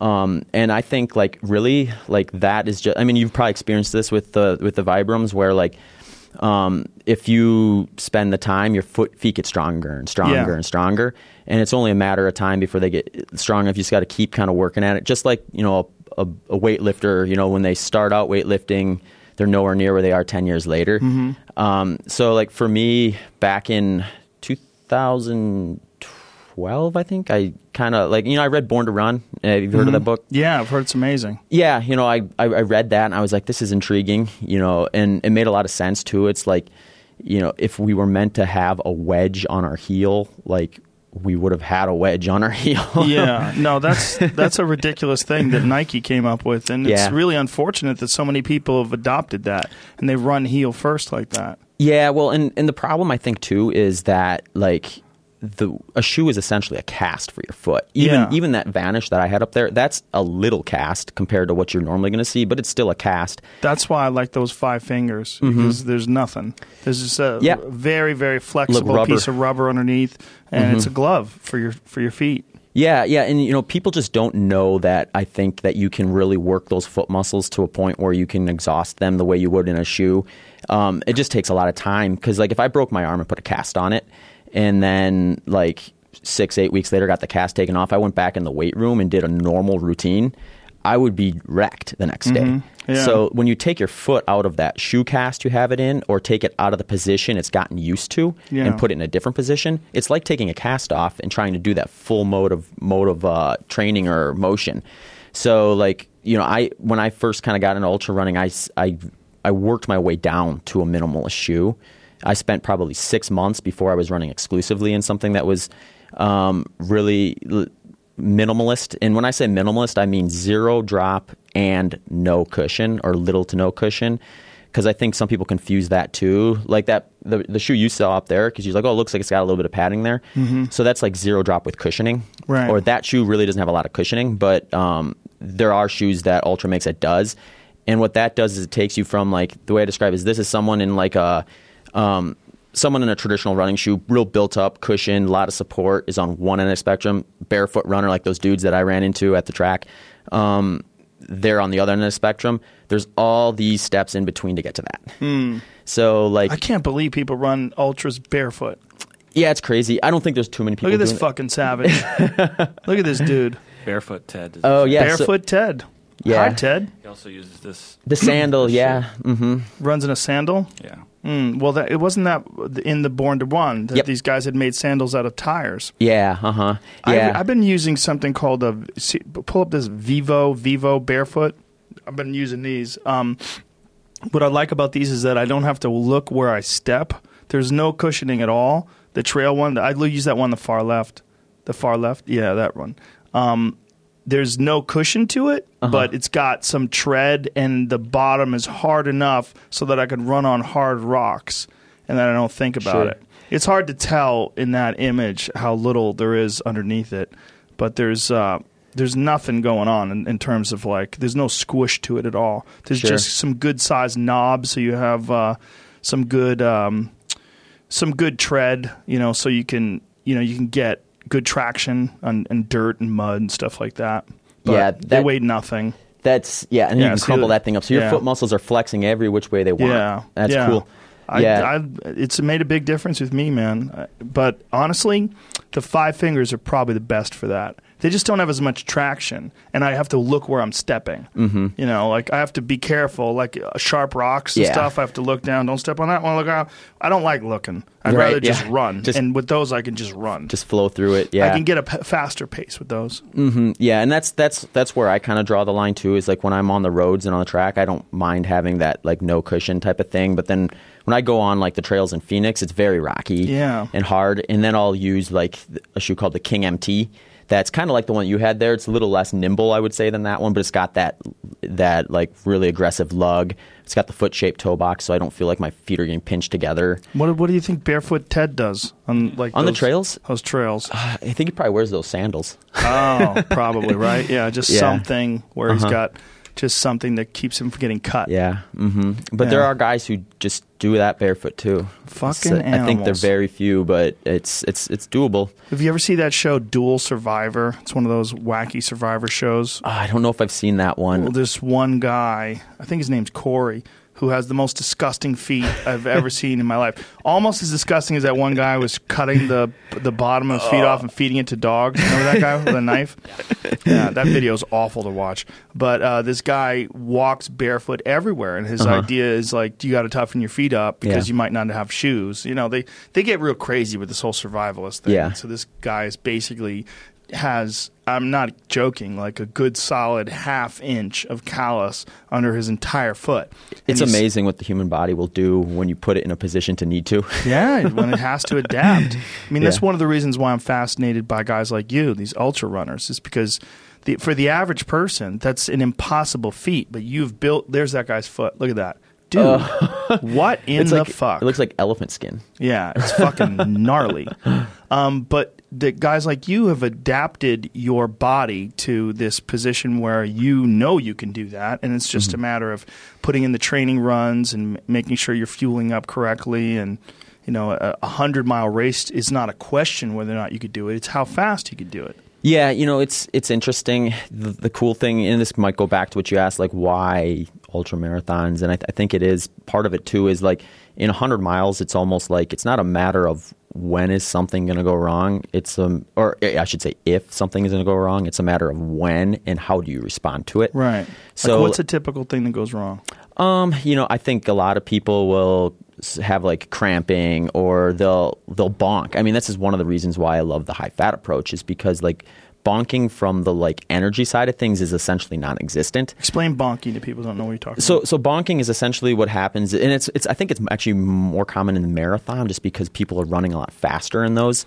But essentially, what's happening is you're depleting your glycogen stores to the point where your body doesn't really have access to that fuel substrate anymore. And if you are trying, if you're not good at metabolizing fat or you cannot burn fat at a high rate, uh, at a decent clip, it, it grinds you to a halt. You see people staggering and falling over and losing their mind, hallucinating and stuff like that in those situations. Um, so, like you know, bonking is something that is is an issue with ultra marathon because you're out there for so long. If you get behind on fueling, you know, you could bonk and stuff like that. So, you know, part of the reason, you know, I talked about before with like there's a lot of logistics with an ultra marathon, and there's a, these variables are just just just so prevalent when you're out there that long that if you can eliminate some of those or reduce the potential of them flaring up, that's usually a win because then there's less chance of something popping up that you wouldn't expect or an uncertain thing happening during the race. And but I mean, it's, they still happen. You know, I've done. The, I would say the most efficient hundred miler I've done is uh, when I, I ran 11 hours and 40 minutes and 55 seconds at a race in 2015. Called, Holy shit! You That- ran you ran hundred miles in eleven hours. yeah, that was that was on a tr- that was one on the track in. in I don't give a fuck if it was on the moon. That's crazy. You ran 11 hours, you ran 100 miles. Yeah, so I think the thing that How long does it take to drive 100 miles? Okay, it takes it. I mean if you go 100 miles an hour, it takes an hour. You well, go it, 50 it might miles, take it me longer two. to get to the airport if the traffic on the That 405 is oh is fucking bad. crazy. How Zach Bitter broke the U.S. 100 mile record. You average seven fucking minutes per mile for almost 12 hours. Dude, that is insane. That is fucking insane. Bert Kreischer, he brags when he runs seven minute miles for like three miles. what did what did Bert end up running that the LA marathon in? Six and a half. Six and a half. I, think, it was. close to that, yeah. I think it was shorter than that. I think it was five, five something. Yeah, no, no, no. Yeah, Ari's five and a half. dad. Yeah, my five and a yeah, half. Five and a half. Ari's. He's. Oh, fucking Jamie! Jamie's giving me a bad rap. Fucking hold on, Well, I'll say I'll say I'll say this here, Bert. If you're listening, contact me. I'll get you to four and a half in six months. Bert, you heard him. New challenge. Zach is the fucking man. If he tells you you can do it, dude, that is that is an incredible number. That you broke the U.S. 100 mile record by running seven fucking minutes per mile. It's it's That's crazy. The thing the interesting thing i thought about that event was when i was talking about efficiency is i stopped twice during that race and it was for maybe a total of like 60 at most 90 seconds total and it was just it was just to pee two times so like Did you ever thought about just peeing your pants and just keep running? Well, wear I- black shorts, keep the party rolling. there was a guy who did that uh, it was two years before I did that race, and he was trying to break 13 hours, and he was like right on the edge. I mean, he just whipped it out and peed all over the track. I'm pretty Oh sure. Like- God. Why wouldn't he be just peeing his own pants? I don't know. Yeah, I mean, I think that's probably what I would do, and, and um, it's uh, Yeah, that guy dutied himself. well, ev- everyone who's been doing endurance sport long enough will have a have a situation like that. Unfortunately, That guy's got it in the front of his legs. He must have just exploded. lost it, must have been a bomb. Bomb Yeah. went off. Oof, yeah, it's uh, you know, it's It's okay to poop your pants. This guy's a sign. Is that him? Is that the same guy or a different, different person? Yeah, it's a very uh, sensitive subject for folks. Yeah. pooping your pants. Yeah, if it's it's a it's a running joke in the endurance running community though, because if you do it long enough, it's gonna probably happen to you eventually. Oh, it has to, right? I would imagine you're running hundred miles, and your body's gonna there's Yeah. gonna be misfires For sure. How, how do you time your meals? Like before you run, like say if you're gonna run hundred miles, when's your last meal before you get there? Yeah, so I'll eat a big dinner the night before, probably around like four or five o'clock. And what would that be? Um, so I'll do like a huge steak. Uh, I try to keep the Sixteen ounces, twenty ounces. yeah at least. Um, Really? Mm-hmm. Sixteen twenty is probably a pretty good number. How much do you weigh? Uh, 140 pounds, give or take. That's a lot of fucking meat. Yeah. That's crazy. Well, this is where it gets fascinating with the lifestyle thing I was telling you about. Is like there's days during the year where like I'm in training where I'm metabolizing two to three times my resting metabolic rate. So I've got to feed myself appropriately for that, um, and that means a lot of steak. Wow. so is that your primary food source? Um, I don't know if I'd say steak for sure, but definitely fatty meat sources. Um, a lot of like uh, like saturated fat based oils like coconut oil, um, like ghee, that sort of thing. Um, but yeah, I don't I don't shy away from meat. I usually have meat or eggs for, for every meal for the most part, Interesting. or in every meal, I should say. Yeah, there's a lot of talk lately about the carnivore diet. There's a lot of people that are delving into that, including Jordan Peterson's daughter, which is a really interesting case because she had severe autoimmune disorder. Like she has some severe issues with like horrible arthritis, where she's had. Um, I know she's had hip replacements, and I believe she's having an ankle replaced soon too. Okay. like she's like severe issues, and if she eats anything other than meat, it flares up horribly. It's really crazy. Like Yeah. I've, I've never. I mean, I'm gonna. I want to try to talk to her. Maybe even get her in here. But um, I, I've never heard anything like that. I thought I heard somewhere. Um, it was after the last time you had Jordan on, where he was telling you about how he just basically eats meats and greens. Where And that was on his daughter's recommendation. Yeah, I think he's cut out all vegetables right now for at least a trial. I, I thought I saw something about that. Um, but yeah, it's it's one of those things where I think like some. It's like what I was saying before, like why I don't necessarily want people to say like, well, Zach is saying everyone should do exactly what he's Yeah. doing, and then you know they That's important to bring up. Yeah, right? yeah. Everybody's body is different. for really sure. I mean, to the point where like you have people like that. Like when I had like the issues I were having were incredibly minor compared to Jordan Peterson's daughter. Like, uh, like I mean, she's in a spot where you know she had to make changes if she wanted to even just probably do daily activities. Um, and you know that's that that's I think the hard part for people to kind of understand is like there people are at different stages of that. Some people like no one's breaking themselves overnight. So it's like this is something that's chipping away at people, and sometimes it chips away at them quicker in some people and takes longer for others. Uh, so if you have an issue like that, it's like you almost have to go back to square one and say, what are, give me a couple things that I know aren't going to upset me, and let's start from there and see if we can start adding things back eventually, maybe.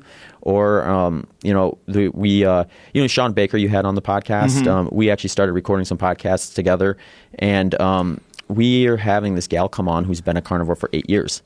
And she was kind of in that situation where she had a whole bunch of goofy things going on, even with the keto protocol. And she eventually just cut everything out but meat and has been doing great ever since. And That's a vegan's nightmare. Yeah. Hearing things like that, like no. Well, yeah. the- I just I wish people could separate their ideology Mm-hmm. from the reality of certain people's bodies, and and unfortunately, and this is very unfortunately, you got to separate also all your all the horrors that we associate with factory farming and all the other things Mm-hmm. that we associate with meat and meat consumption. Those things are real and terrible, and absolutely should be avoided. And absolutely, factory farming should be illegal. And Yeah. I mean, I think it's one of the mo- the great horrors of modern society. I really, really do. But take that away, Mm-hmm. and you know some people don't think animals should die at all, but they don't live forever, and other animals eat them, and it's just like this is just a part of life. Yeah. Then you're into health and whether or not consuming meat is actually healthy, and there's no evidence that it's not. There's Mm-hmm. none. Yeah, you know, eh, the thing that like I want a vegan to sit me down and explain to me is that like when I look at bioavailability um, of micronutrients, it's like you can't find much better than liver. Like No. for, it's like the stuff is super available. Like Well, that's why alpha wolves immediately go to the Right. liver when they kill something. Mhm. Yeah. So like it, it and it, so like it's like it, I need that. Exp- like I don't know. I'm sure there's ranges of what people can do in terms of absorbing something like like a non heme iron versus a heme iron. But like for me, it's it, it's like I'm gonna if if my iron levels were low, the first thing I'm going to I'm doubling down on liver. Yeah. Doubling down on liver, and it's like as far as nutrients, Yeah, When yeah. You're just talking about just from a p- purely objective standpoint, Uh-huh. the consumption of nutrients. Organ meats are some of the best. yeah, for sure. You, you're aware of Chris Kresser? hmm Yep. Chris was a macrobiotic vegan, and you know, I mean, he was like fully hardcore, and Uh-huh. this was having all sorts of huge issues. His body just didn't react to it, and he fixed all that by eating organ meat, and Mm. that's like his primary food source. Yeah. Um, what's the gal's name? There's a, a lady who she I can't remember what she had. Uh, I'm I'm not going to think of it, but if I do, I'll remember. But she did pretty much the same thing.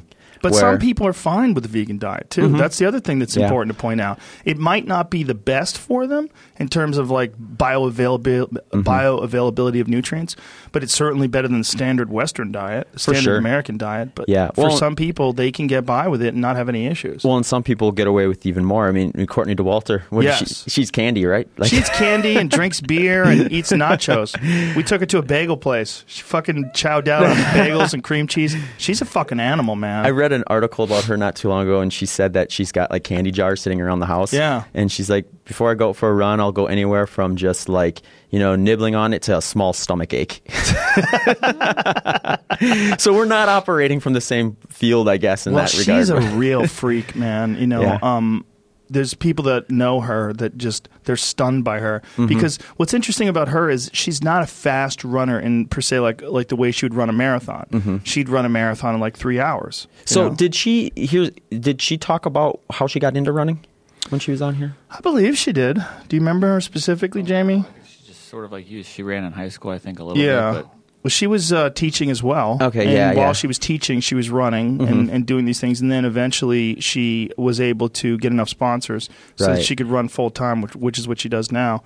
But with with her, I think, and this is one of the reasons why I'm fascinated by you folks. With her, it's her mind. Her mind is just unbelievably powerful. When she was experiencing cornea edemas, right? Hmm. Her she couldn't fucking see, man. She was literally blinded. She barely could see her feet, and she still won. Yeah. She fell, cracked her head open, blood's pouring down her head, and she still won. Was, was that at Run Rabbit Run? I don't know. I think that was what it was. Yeah. Yeah. I think that's what it was. And there's an image of her crossing the finish line. Literally can't see shit. She's got Mm-hmm. her hands in front of her. She's covered in blood. like she's a fucking savage. She's she's if you take the interesting thing about ultra marathons is like we kind of we're small enough sport where it's like you can't really say like oh I'm a hundred miler. It's like okay you everybody would know. Right. Yeah. Well, it's like yeah, I know what you're So, talking about. so Yeah. like you have everything from a 50 kilometer that's got over 10,000 feet of climbing and descending to a six day event on a track, and they're all the same sport. Yeah. When you look at like people who can kind of do really well at all of them, or in Courtney's case, really well at all of them, you can't find a better female on the female side of things, someone who can do it better than that. Like No. she does it. She goes, goes on the track, kills it. She goes in 240 miles through the mountains, kills it. It's it's crazy. yeah, she's something un- really, really unusual. Mm-hmm. You know, uh, a buddy, my, my friend Brian, was texting me about her while she was getting. Brian is uh, he doesn't even run, I don't think, or barely. I mean, he's not a.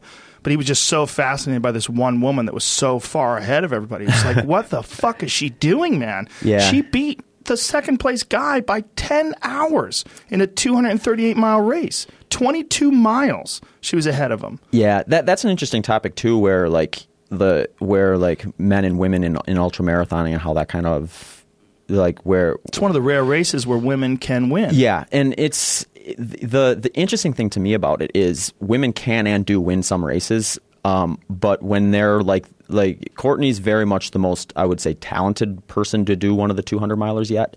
Like there hasn't been a lot of what like the the top of the sport hasn't really moved into that. I mean, Courtney certainly is top of the sport, but she. Do you think she's the best? I think she's the best woman all around. Right. In- if certainly in the United States. Do you think she's the best at running those 200 milers? Uh, no. Or is it, is it dependent upon uh, altitude gain and loss and Probably, and and just variables to the day. I, I think like so. Like, I mean, there's there's some like there's a guy named Kilian Jornet, um, and he How do you spell his last name? J O R N E T, and uh, he won the um, or he he's he's he's essentially the best mountain runner by far. Like, there's maybe one other guy who could maybe compete with him at something under 100 miles, but if it's like he's he's he would probably like beat everyone by who knows how much in a 200 We've, we've seen one of these videos before. yeah Which he'll one? he'll run on these he'll run on these like ridge lines and like it'll be like death on both sides and he just Play that, Jimmy. These fucking guys, yeah man. so Oh, I have seen Yeah. this. This him? isn't even oh, nearly oh, as thin as Jesus some of them get. Christ. Oh my god. yeah that's that's crazy Look at him. He looks like a freak too. with A GoPro strapped to his head. That's got to throw your balance off. He's running with a GoPro. Put that down. Pay attention. If that was my son, I'd be like, pay attention where you're oh, running, Oh, kid. man. Jesus. Yeah, he's interesting because I mean, his parents were like mountaineers, I think, and like so he was like basically playing in the mountains at like age three, and basically grew up doing this stuff. So Oh my god. yeah, so he's the he's the type of guy who like he's he's probably the best in the sport right now, and it's Oh like- my god, he's jumping around. He's an asshole. He's an asshole. He's he is running, folks. What is this uh, video? It's on his Instagram. I don't really know. Okay, and it spell his name K I. Is that two L's? One L. One L I A N J O R N E T, and he's running in Chamois. How do you say that? France. Chamonix. Chamonix, Chamonix, France, and he's running on what looks like the fin of a shark. if a shark was the size of a mountain, this guy's a fucking animal, man. That is so scary. The the I interesting get I get sweaty. My hands are sweating. I freak just out. it's watching scared just watching it. And so But- he's the best. He, yeah, on the mountains for sure. He doesn't do anything that's not mountainous. Like he did Western States and won it in 2011, and he was complaining about it being too flat. Oh Jesus Christ!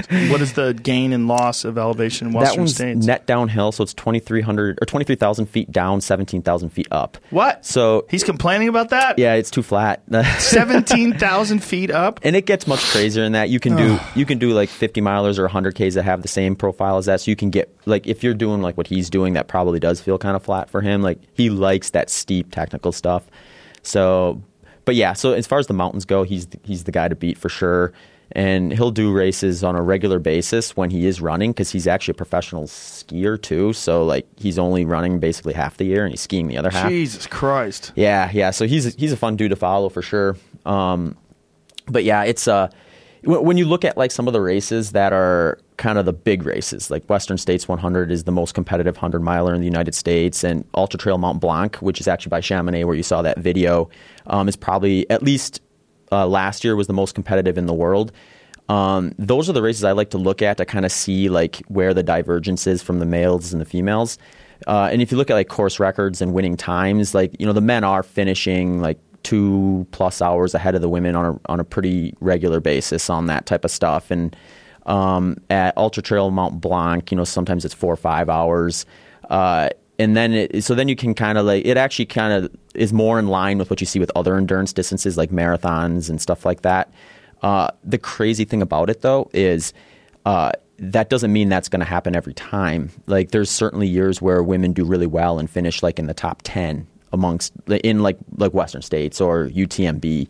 Um, I, one year in 2006, uh, this gal Nikki Kimball, uh, she finished third overall at Western States, was which is the highest finishing finishing place for a woman other than this other lady named Ann Trason, who she doesn't really race anymore, but she was she's kind of like the legend of the sport from the women, uh, where she's she's uh, um, won Western States like 14 times and had like 20 world records at one point and stuff like that. And um, but Nikki Nikki Kimball, she finished third, and part of it was because that was like the hottest year in the canyons on record.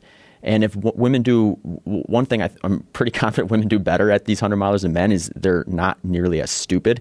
Like the, the men will go out and like if it's competitive, it takes one or two guys to kind of run a little too fast, and he's going to bring five, six, seven guys with him.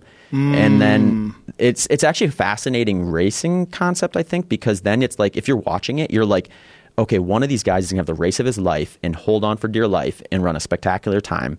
Everyone else is gonna blow up epically. When's it gonna happen? Wow. So you can thin out that men's field really easily when that happens. I think the women are a little smarter than that. They can That happened at Moab, right? Wasn't wasn't there a guy that was like way out ahead? Uh, yeah, that might have been the case. Yeah, and he dropped off. Yeah, he, was couldn't prob- keep it up. He was probably running way too fast for what he was capable of doing, and Hmm. you see that all the time. And it's really easy to do at 100 plus miles because, really, at the end of the day, like if you feel comfortable at the start, you're probably going too fast. Now, how do you pace yourself in something like that? Like, what do you are you using your watch? Are you are you counting steps? Like, what are you doing? Yeah, um, I like to get to a point where I can use perceived effort, which is basically Okay. like listening to my body, and I can know like, okay, this is a little too hard. I need to dial it back. Um, I'll use heart rate a lot in training to kind of get myself to the, the fitness I'm looking for. Yeah, Rich Roll was talking about that. He Mm-hmm. was saying that he he tries to stay under 140 or in the 140 range. hmm Yeah, and the thing about heart rate that I where, where I kind of deviate from heart rate is when you start getting into these really long events that go past like two or three hours, heart rate starts losing its value in terms of being able to trust it as like a metric that's going to tell you to do the right thing. Like there's so many things that can kind of disrupt that from like dehydration to just cardiac drift, all kinds of all kinds of things. So I think like if an athlete really has things dialed in, they can use heart rate in training and they can look at heart rate if they want, but they also need to connect that with perceived effort so that if something goes wrong with that or it starts, you know, issues start coming up with the heart rate side of things, they can still kind of like reflect back in on themselves like, okay, this is a sta- sustainable pace for me or this is not a sustainable pace for me. Rich Roll, we should point out, is a vegan. Yeah. and, and, you know he's Well- Mm-hmm. one of the few guys that is fully functional, has no issues at all keeping that diet up. Yeah, yeah, and I think he took. I mean, he puts a lot of work into that. I think. Oh, you have to. Yeah. I mean, you, you, he's. I mean, you really have to be just super dedicated to Mm-hmm. ma- making sure you're getting the proper amount of nutrients, making sure you're getting microalgae and all those Mm-hmm. different forms of B12 and. Yeah, yeah, and whenever someone comes to me and says like I'm a vegan or I'm a vegetarian or something like that, it's like who should I look to? And he's, he's the first guy I point to. He's like, if- if, there's someone doing it right, it's him. So Yeah, no, he's definitely doing it right. Now, when it comes to something like Moab 240, how does someone like Courtney blow that whole field away like that? Um, I think some of it is just that's a really new event. Like I think they're in their like third or fourth year for 200s. Mm-hmm. There's three of them in the United States, and there'll, there'll probably be four or five in the next couple of years. So it really hasn't. It's in its infancy. I mean, think of it like uh, like with UFC, like back like in the '90s, like and then where it is at today. Right. So like those 200s are kind of like UFC was in the '90s. I see. And I mean, if that becomes a thing, if people start gravitating toward it, um, then you start you'll see some of these course records just get blown out. I mean, we saw that with the hundred mile distance, and we've seen that with you know a lot of other trail course records. Um, because like a lot of fast guys and gals have moved into the sport in the last five ten years, so we've just been it's been like just deeper talent pool, more likely to get a complete genetic freak, more likely. Right. And the other thing too is like um, a lot like a lot of times what you have is you get competitive enough in a sport, then um, people start playing with fire in training, and they're doing it because they know they have to get to their optimal best. And And it- sometimes they overtrain. right overtrain, get hurt, and then, and then but then the people that make it through that are there as fit as they can get. So hmm. then you can see you can see some really good times. Do you peak for a race? Yeah, definitely. The same like uh, way a fighter would peak for a fight? Yep, I'll usually pick two, maybe three races a year, and those are the ones that I'm really gonna try to nail. Those are the ones where like I'm gonna like try to do everything I can to be ready to hurt during that race, and then I'll usually do maybe it's usually ranged. Like I'll usually do about six to eight ultra marathons in a year, and then the other ones are kind of like those training races that I talked about before. Or every once in a while, I'll get invited to a race that's like overseas, and it's like a free trip to go to China or something like that. Well, speaking of hurting during a race, I know that a, a lot of ultra runners are utilizing CBD and even using edible marijuana while they run, Mm-hmm. and that they found that this is uh, a, a great performance enhancing thing Yeah. for them. Yeah, I don't. Have you ever messed around with CBD or? Yeah, edibles? not not not within workouts though. Like more as like a sleep aid than Right. anything, but like or an inflammation thing. So it's like more of a post workout. Wasn't there? There was an Esquire article or Maxim, one of them Guy Guy magazine type things, and it was all about uh, marijuana and ultra running, and that it's it's somehow or another uh, become a, a big part of it that for a lot of these guys. yeah, See I think can find it, Jamie. I, you know, it's, it's interesting because, like, you know, marijuana use. I'm not sure about CBD, but marijuana use is like is illegal in competition. Is but it? yeah, it's In like all of them, uh, yeah, it's it's so there's like a USADA type standard. yeah, it's the same. It's the USADA protocol. So I think Okay. I think it's like it has to be below a certain level for like that's great. Then, so they they're testing you for EPO and all those things. Yeah, I mean it's still pretty primitive in ultra running. Um, like there's testing at some of the big races, uh, and that's even relatively new, like in the last year or so. So like Western states, they'll test they'll test uh, the top ten on each side, and then a few random people, and then uh, I think UTMB, which is an, the other big hundred mile I was talking about, they test. Like I was tested after when I broke the 12 hour world record in 2013. I got tested after that. Um, Have there been any big superstars that pissed hot? um, there's been people who have. Uh, they weren't like individuals that were like kind of like a poster child of the sport necessarily, Not though. like a Lance, Lance Armstrong right, nothing, ultra running. nothing like that. So, um, and it, it's it's really interesting because like I mean, there's certainly people skirting the rules in ultra marathon running. Um, I have no doubt about it. But uh, What do you think they're doing?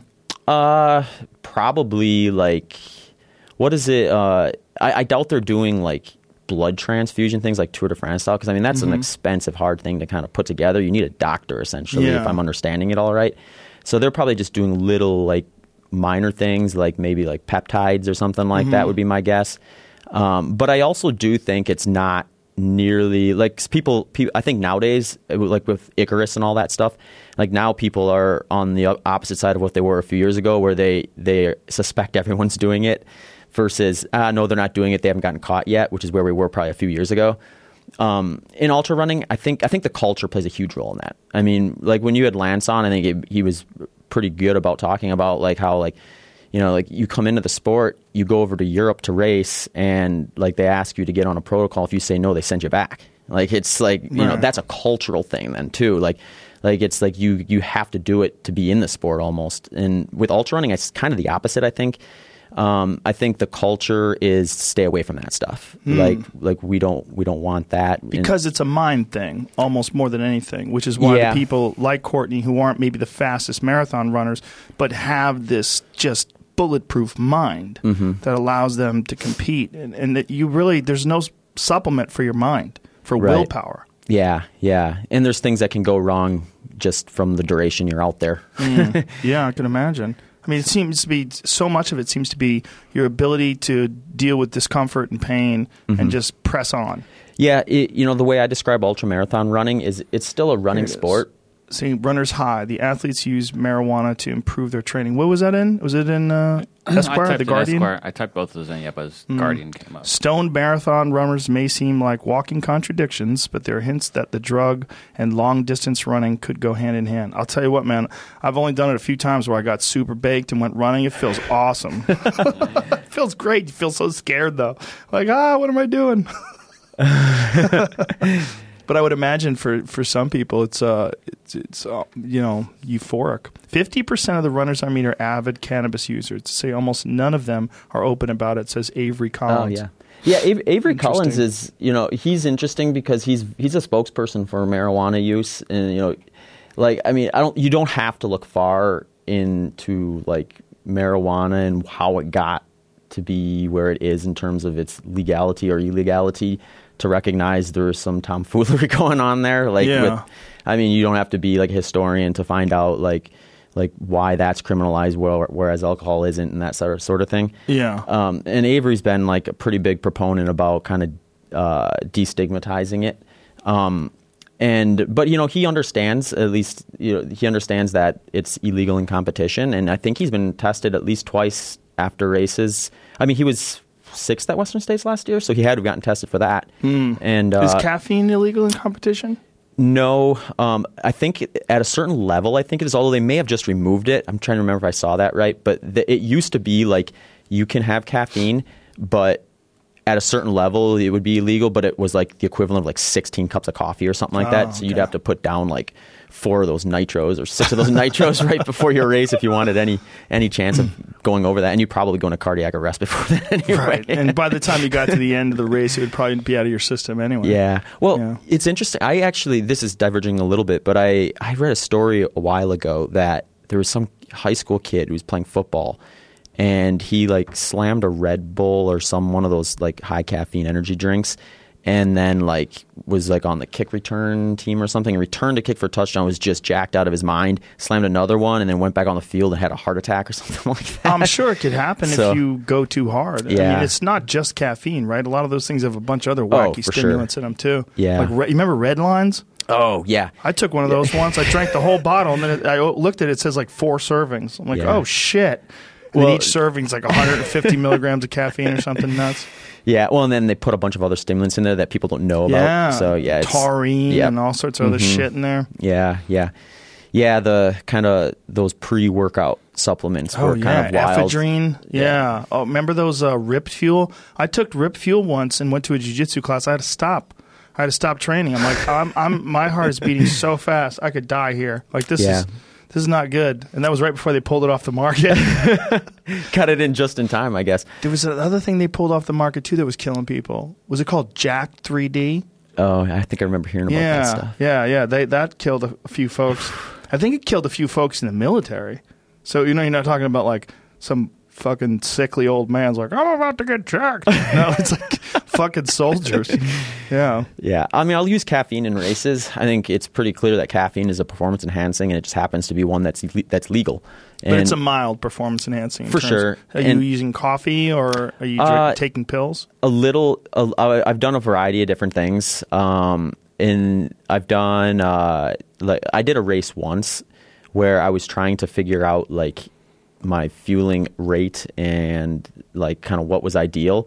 And this was a while ago, but I did a hundred k race and I did nothing but Mountain Dew.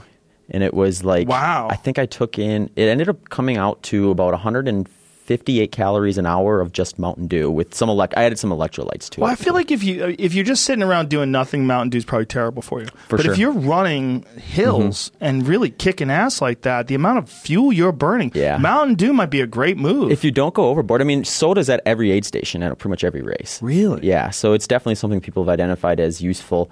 But like since then, I've been uh, that product I was talking about before, the Xendurance Fuel Five. They make one with a little bit of caffeine in it too. So now Mm. I'll usually, if I want caffeine, I'll just use that instead of the non-caffeinated one. Um, but then I'll do like, you know, I'll still sometimes do a little bit of soda, especially at the end of the race, um, just to kind of change things up a little bit. Because that's the other thing too. Is like if you do the same thing, you know, after a while, it's like just give me something different. yeah, well, I know Floyd Mayweather drinks soda after he works out. oh, really? Yeah, and and people are like, "What an idiot!" And I was like, "Maybe not." First of all, maybe the best boxer of all time, so definitely Yeah. not an idiot. He's He doing something right. He's doing something right, and if he's that good, on top of you know having a terrible diet, and he, I think part of his like terrible diet is a joke. Like he'll he'll eat Oh. cheeseburgers and shit and show you and say, "Look, motherfucker, I'm kicking everybody's ass eating cheeseburgers."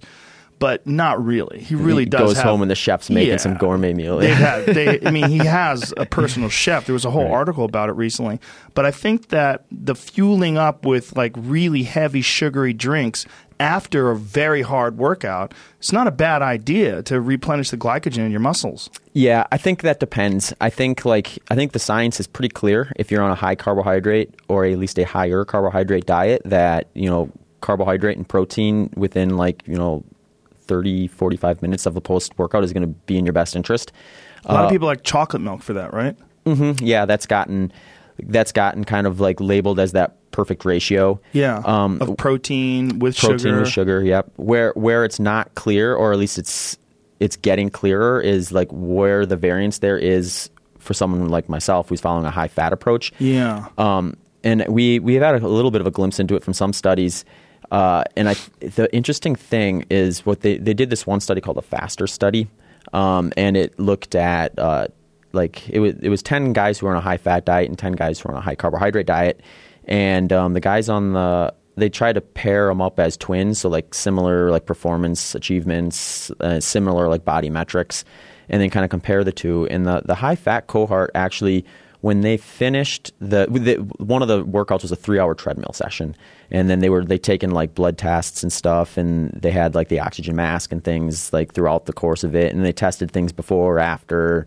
Um, and one thing they they saw was like uh, the the high fat folks actually had this kind of big like surge of glucose in the bloodstream post workout. So the thought is like you might not want to double down on that if you're in a fat adapted state because like I mean some of the levels this is goes back to it would have been like like this is what something I'd like to ask uh, Dr. Attia about um, is that like you get these big kind of post workout like blood glucose spikes um, sometimes to the level of like what would look like a type 2 diabetic um, but it's not it's not it's it's in a different context than what you would see in someone who's just like following a normal diet where that would be kind of a red flag and um, so like to kind of, to hit the body with another source of glucose essentially might not be uh, affecting you the same way. So yeah, it's it's it's interesting stuff. So like it's actually like um, what I've done sometimes too is after a big hard workout, if I'm not hungry, I don't always eat right away. I wait for my stomach to come around and like my body to say you're hungry, just to let all that stuff kind of go through, and then then I'll have uh, depending on depending on what I'm doing next. Like I'll, if I'm if I'm taking an easy day or a couple easy days, I'll go like really low carb. But if I'm going back out that afternoon for another workout or the next morning for like a speed session or something like that, that's when maybe I would try to drop in a little bit of carbohydrate to kind of speed up the glycogen uh, side of things. So I'm ready for that next one. Well, Zach, you're a bad motherfucker. I wish you all the best. I really appreciate you coming down here and talking to us, and it's uh, fascinating what you do, man. And Thanks- thanks, thanks for being having here, me man. on. Thank you, thank you very much, man. Thank you. All right, folks, we did it. Thanks for tuning into the podcast.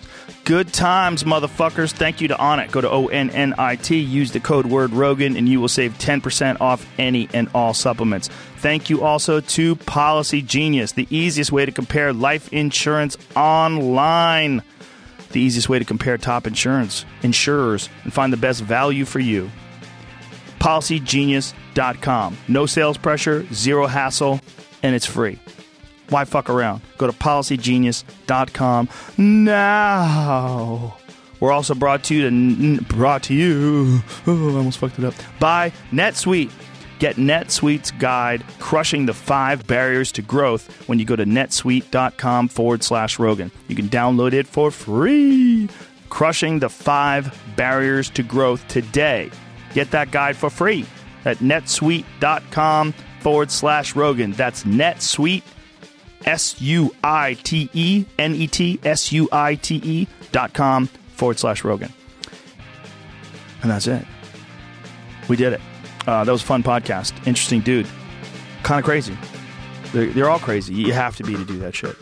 Um, thank you. Appreciate you guys. Much love to you all. Bye bye.